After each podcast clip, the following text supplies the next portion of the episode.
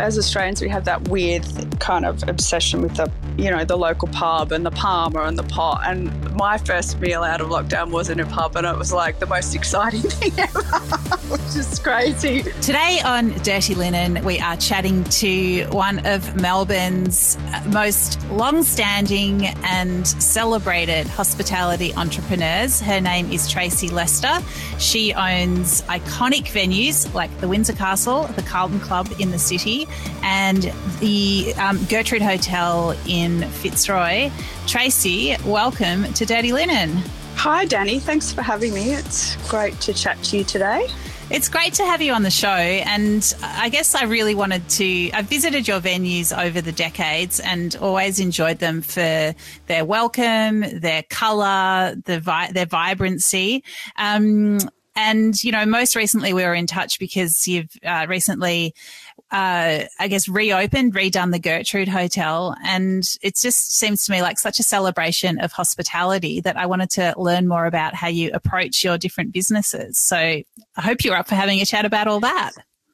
Yeah, love to. Um, I guess, you know, I started my career as an artist and kind of got annoyed with art and the art world and thought I could. Uh, have a bar that would support my artwork and I wouldn't have to do commercial photography or filmmaking. And so um, I was looking in the early days of my career, uh, you know, um, for places that I wanted to go to in Fitzroy. I was living in Fitzroy and I just couldn't find them. So frustrated by uh, the, you know, being controlled by commercial clients uh, in an artistic situation and not being able to find places I want to go to. Thought I'd open my own bar and um, I started looking around Fitzroy and Collingwood. This is back in the early 90s. Um, and originally, I was trying to use that as my art um, outlet and thinking of, uh, you know, I'd change the interiors once a month and things like that. And um, my parents owned Rhubarbs at the time, which was in Gertrude Street, and they were trying to sell it, yada, yada, yada, because they were getting divorced. And then it sort of all clicked that, you know, we should buy the property off them. And yeah, so then I opened Yelza. And I guess it is, at the time, it was what I thought my friends and my peers and my colleagues in the neighbourhood wanted. And we were all sort of living in Fitzroy in the 90s on op shop couches and you know warehouses full of lots of people and i thought you know we all needed a bit of um, glamour and glitz and to be transformed um, and transported out of our world into an, a kind of creative world of our own imagination. So I guess that's what I've always done with my venues. I've always done what I want and what I see missing in the market. And I've always found them, tried to make them places that, yeah, really take you on a journey and transform you to a different world and sort of do what hospitality is meant to do, like take you out of your, you know, the mundane, your everyday life and give you, entertain you basically and take you to a whole uh, another realm where you can leave all your woes of the day or your week at the door and, um, enjoy yourself in community and have fun. And um, I guess my venues, the interiors are quite quirky um, and bright and colourful because I like to kind of be a bit mad and colourful and, you know, get people to be a bit imaginative and sort of wonder where they are in the world for a moment. Yeah.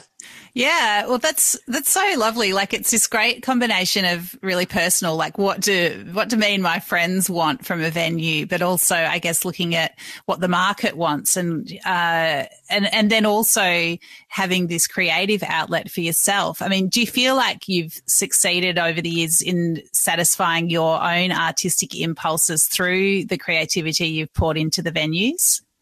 Um, yes, definitely. I mean, I sort of you know, without sounding too egotistical, I kind of always do what I like to do. And then, you know, if I'm bored, I'll create a new project. So, like at the, with the Carlton Club, we, you know, I thought we, the, it used to be an old hotel So on the fourth floor, there was six old little single bedrooms, and we created like a thing called Ever Dreamed of Owning Your Own Bar and the Bar Dream, basically because I wanted a new project and wanted to help some people create some bars in the space. And so I've always, and I always come up with these crazy, weird ideas like Christmas rooms, and I did a Santa's house party just to sort of get my own um, desires for sculpting and painting and making things out. But um, I guess with the venues, it's also it's a creative outlet. But I'm trying to, you know, when I'm designing them, I have to be quite conscious that they have to be drunk proof. Because some of the design elements that I'd like in there have to last the test of time. And I know when people get uh, particularly drunk, uh, they like to take a moment toe uh, off a wall or rip it out of something because it's their anniversary and them and their uh, fiance met here at you know one of my venues, so they think that's licensed to uh, rip something out of the wall or smash something. So yeah, there's a little bit of that goes on in my design uh, process as well. I thought when you said drunk proof that you you were meaning like not not too many sharp corners, but actually you're just talking about fixing everything down properly. Yeah, fixing everything down so that you know I've had paintings uh, pull off the walls and you know, particularly plastic plants that are, you know, concreted into things. They like to pull them out because they want to give their girlfriend a flower. And it's three in the morning, and here's one in front of me.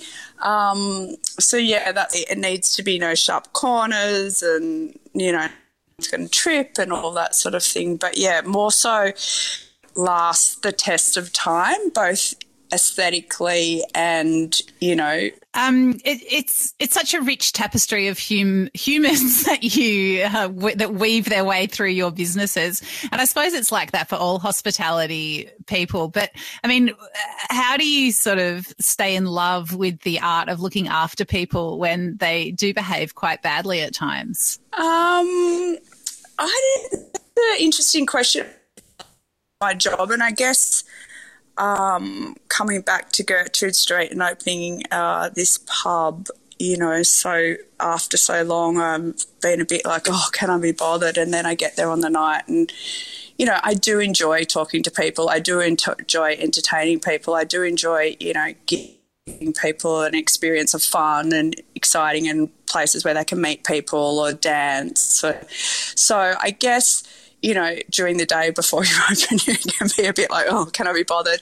And then you kind of get there and you're like, oh, yeah, this is actually why I'm doing it. This is the purpose, you know, to give other people joy, to give other people entertainment, to be hospitable. And, you know, I generally do love talking to people and meeting different people. So, yeah, it's hasn't waned off in the you know in the last few years, which is good. Still excited to be around people, to be at the nightclub club at two in the morning or three in the morning. Uh, I reckon the Gertrude Hotel, which you've taken on on Gertrude Street, not that far from where Yelza opened um, so many years ago, uh, I would say it it is the least jaded room that I can think of. It is so vibrant. I think it would be impossible to be grumpy in such a space. Uh, I would love you just to describe it for people who have not had the extraordinary experience of plunging into that front bar. Um, it's very bright. It's very colourful. It's very quirky. It will to a whole different world where you're sort of like where am I on Gertrude Street? Where am I? Um, I think with all my places, I like to that impresses me. So I sort of live in my house is brightly coloured and wacky and kooky, and I sort of find that um, when I used to travel a lot and come back to Yelza or the Carlton, and I still get that sense of wow myself when I walk in, which is what I'm trying to do with the customers as well, and sort of give them a sense of joy and wonder that you know you don't get bored of it coming time and time again. And i feel like particularly in the last few years we've all spent a lot of time in you know white walls in our houses. And so i feel like the gertrude is a great kind of antithesis of that. It's bright, it's colourful, it's fun, it's quirky, it's kind of funny and silly, and you know, um, you can't not be um, happy in there really. And you know, I I have designed it so that it's sort of bright and shiny with glass, and then it's got coziness of the flock. So there's like um, a whole lot of bright coloured for those that haven't seen it, bright coloured glass panels that I've designed in various shapes and sizes and colours. And yeah, it's just a kind of glass wall wallpaper, I guess, of bright colours. And it's kind of quirky, and different people see different things in it. And I think that some of them are jelly molds. Some people think they're, you know, uh, speakers. Other people think they're inverted nipples. I don't know, whatever you want to see in there. But it's just good that everyone finds something new and exciting each time they go in there. Yeah, and so the walls are completely covered with these domes, nipples, um, jelly molds, whatever you want to see them as, and they're all in different colours. They're all they're all textured, so it's really like being enveloped in something. I think, um, yeah, it's a little bit Ziggy Stardust, a little bit Fever Dream. I think is what I wrote when I when I wrote it up a couple of weeks ago. It's um, yeah, it's it's just very it's very um, it's just very striking. And i just think if you walk in there in whatever kind of mood you're going to at least you know take a few beats to just gather yourself and just you know reapproach the space.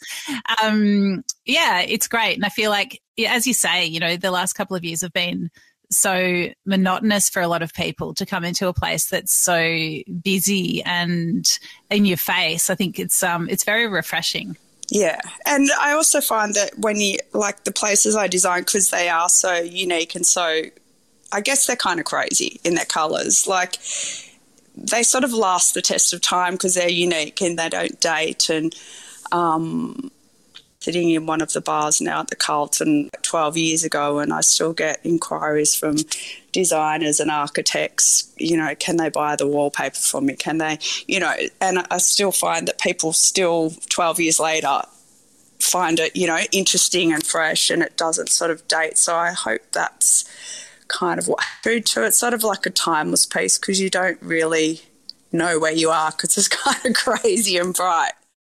I know that you, you've also been involved in like juice and a bit of wellness here and there, um, and you've experimented with that in the pub setting. Can you talk about you know the intersection of this? Um, I guess you know pubs and pubs and health. We perhaps don't necessarily put in the same sentence very often, but how have you tried to combine them? Well, I mean, p- me personally, I've always had a passion for health and well well being and wellness from you know my early days in my twenties and you know my parents were you know quite healthy and we we had you know to go to Chinese doctors as kids which was kind of weird back in the 80s and um, I kind of realized that if I wanted to play the long game in hospital you know, I, I, I, needed to sort of party and then detox and party and detox and couldn't always, you know, be on the it's a slippery slope hospitality if you're going to be in it for this long um, if you don't have some sort of balance in my early 20s i used to party a lot and then take myself off to health retreats in thailand and you know go on fast for seven or, or 20 days and you know detox the last six months of partying and then you know go back and retox. So that's kind of how I got into it. And then I was more um, thinking about how to incorporate it into, you know, more of a lifestyle that wasn't such a pendulum shift where, you know, you go out, you get trashed, you ruin yourself, and then you, you know, um, detox. But also, in part of that journey was that one time I went to Thailand and I came back and I just didn't drink, and sort of a month went by, and um, then my operations manager went to Thailand and did the same detox, and he thought he'd outdo me, and he started. He didn't drink for three months, and then so we sort of started this battle of who could not drink, um, you know, for long periods of time. Um, and I found that a lot of my friends would not want to would want to stop drinking or not drink or not drink as much and that that was their excuse why they couldn't go out. I can't go out because i'm not drinking.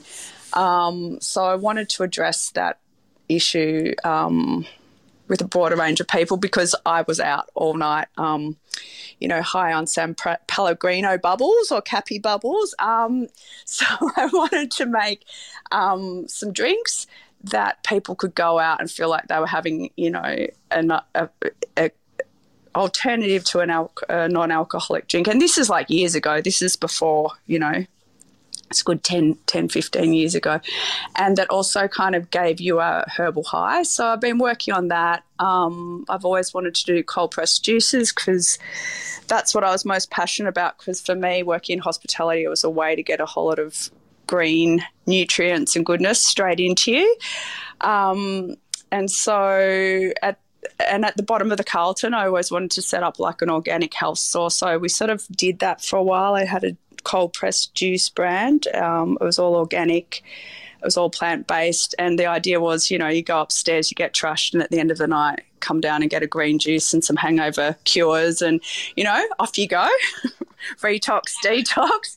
Um, and then, so the Gertrude, there's a there was one of those cafes at the back of the Gertrude. So we had one in the bottom of the Carlton and the Gertrude, and I had another property in Fitzroy that I was going to make a fine dining plant based restaurant. And then the Gertrude came along. So I thought I'd have like the daytime cafe, the pub version, and then the fine dining. And that would be the three pillars. But trying to make health accessible and, you know, eating vegetables fun. And um, I do a lot of stuff with adaptogens. So, like food as medicine and trying to showcase vegetables and hero them rather than you know, make, making them, you know, mock meats and soy vegetarian stuff and that sort of thing. So, yeah, that was the plan.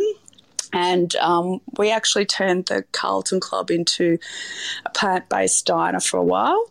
Um, and then that didn't go so well. People wanted steak and meat. So then we turned it back to normal. Um, and it sort of pursued the health thing for quite a while, but then I realized people, this is pre pandemic, people didn't really care about health. they just wanted to party. Or maybe people didn't realize, uh, you know, expect that kind of level of health from me. Yeah, it's really interesting. Uh, it's so interesting to hear you talk about the balance, you know, that you different ways of trying to achieve balance, like whether it's, you know, uh, one month on, one month off, or whether it's, you know, threading it through your life in a, in a different way. I'd love you to, I mean, the, the menu at the Gertrude, um, it's not plant based, but there's a lot of vegan stuff there. And, you know, vegetables are definitely heroed. And, um, yeah, your chef, Sheridan Sharp's doing a really great job with that menu there. But I'd love you to talk about, you know, these adaptogenic cocktails and your plans for those behind the bar.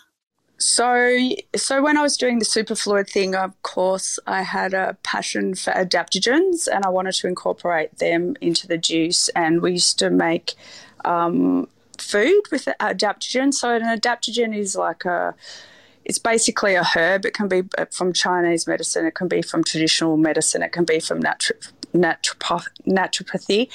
Um, but basically it's a herb that has multiple functions. So, unlike an anti inflammatory pill that's only going to address the anti inflammatory, these particular herbs, the adaptogens, have multiple purposes and they go in and adapt to what you need. So if you're more stressed or you need more energy or you need a, you know, boost of serotonin, serotonin sorry, they'll go in and adapt to what, what you need. So I have always used them for like 15, 20 years, and I wanted to incorporate them into superfluid. And we used to incorporate them into the food and, you know, make coffees with for immunity or to mood, but like happy highs, um, ones that give you energy.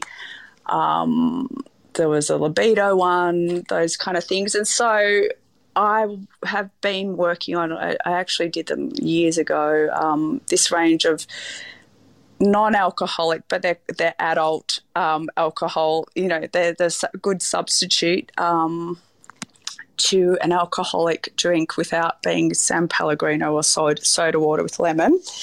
Um, and basically they're little herbal highs. So they give you a little buzz. I've worked out a way that you can um, they're bioavailable to your body, and I can get the, the the herbs into your system quickly, so you get a little buzz in like 20 minutes, and I guess they sort of last for about 40 minutes, you kind of feel a little mood boost. And I basically have done, I think it's four or five different ones at the moment based on the reasons like why people would drink. So they have adaptogens and they have um, flower essences in them and they work on vibrational medicine and some of them actually have some crystal stuff in there and some other frequency stuff. But they basically like why are people going out to drink. Like, what do they want from the alcohol? They want to relax. They want connection with people. They want to be uninhibited so that they can dance or, you know, ask the person across the bar for their phone number or, you know, get the guts to break up with someone.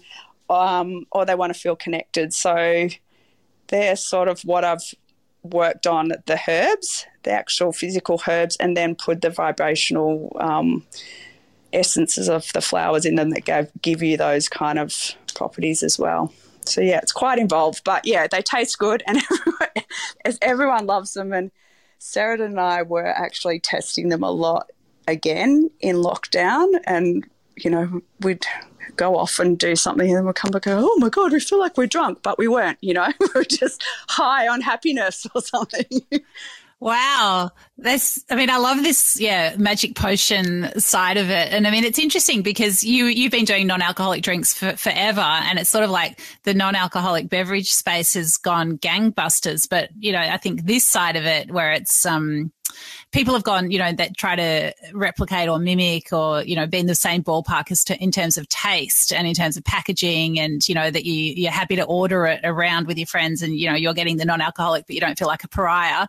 But I don't think this, um, yeah, the reasons for drinking that you've identified and that you, that, that, that, that issue that you're trying to solve, I think that's, yeah, it's still really groundbreaking. Yeah, I mean, it's something I've been wanting to do, and actually, I got offered um, by a big company to produce them years ago, but um, I had other, had other projects in the works.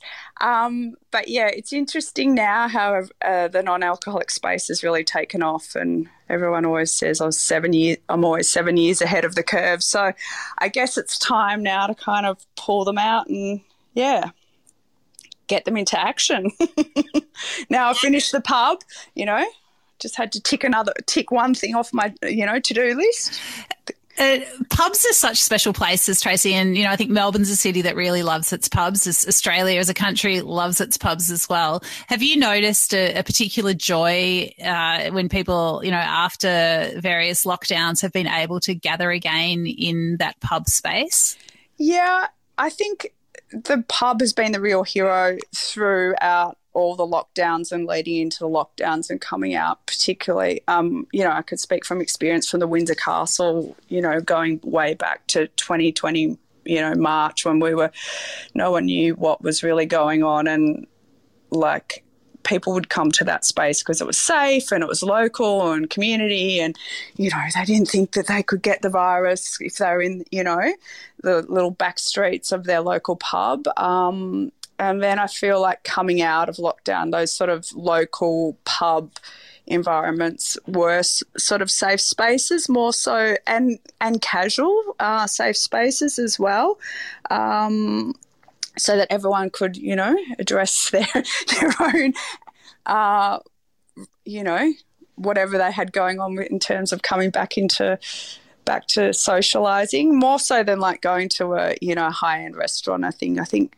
the pubs have been the real heroes, and yeah, they've sort of been a real um, regeneration in the local community pub, I think.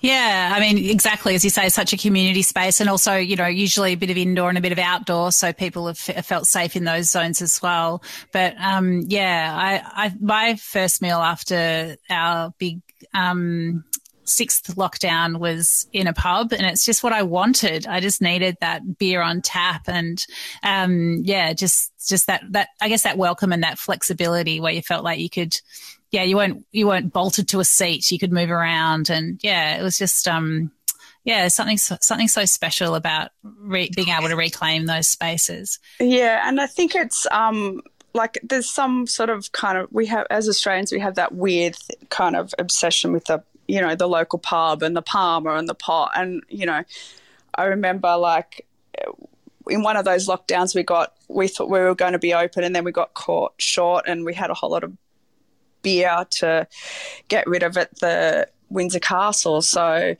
I remember myself like you know, working there and being able to have a beer on tap and being like, oh my God, oh my God, can't believe I'm having a beer on tap. Can't believe I'm so excited about a pot, you know, just a pot beer. And can't believe I'm so excited about a pub meal. Um, and yeah, my first meal out of lockdown was in a pub and it was like the most exciting thing ever, which is crazy. I so get that though. Like I, you know, took a photo of my pot of beer, and it was just like the beading on the glass was the most beautiful thing I'd ever seen. so weird, so so weird. When you, yeah, now you're like, oh, we were a bit crazy back then, weren't we? But I think if it's about if the result is that we appreciate all those things more and you know uh, in, an, in an ongoing way and value them, then I think you know it's um that's for the best. Definitely a silver lining. Um, yeah, Tracy, I've loved talking to you. It's been so great to hear the story behind some of these venues and you know all the thought and love and passion um, and obsession, if I'm allowed to say that, that you put into into these businesses. Um, yeah, thanks for bringing what you do to Melbourne. It's the city's definitely richer for what you've done over the over the decades. And I look forward to having many more meals, pots of beer, and um, yeah, magic potions in your in your venues. Thank you so much for chatting to us. Thanks a lot, Dani. Thank you for having me. It's been great chatting to you too. This is Dirty Linen, and I'm Dani Valent. We air the issues that the hospitality industry finds hard to talk about hearing from different people with unique perspectives. We want to hear from you as well. If you have something that needs to be said about a topic, get in touch so we can include your perspective.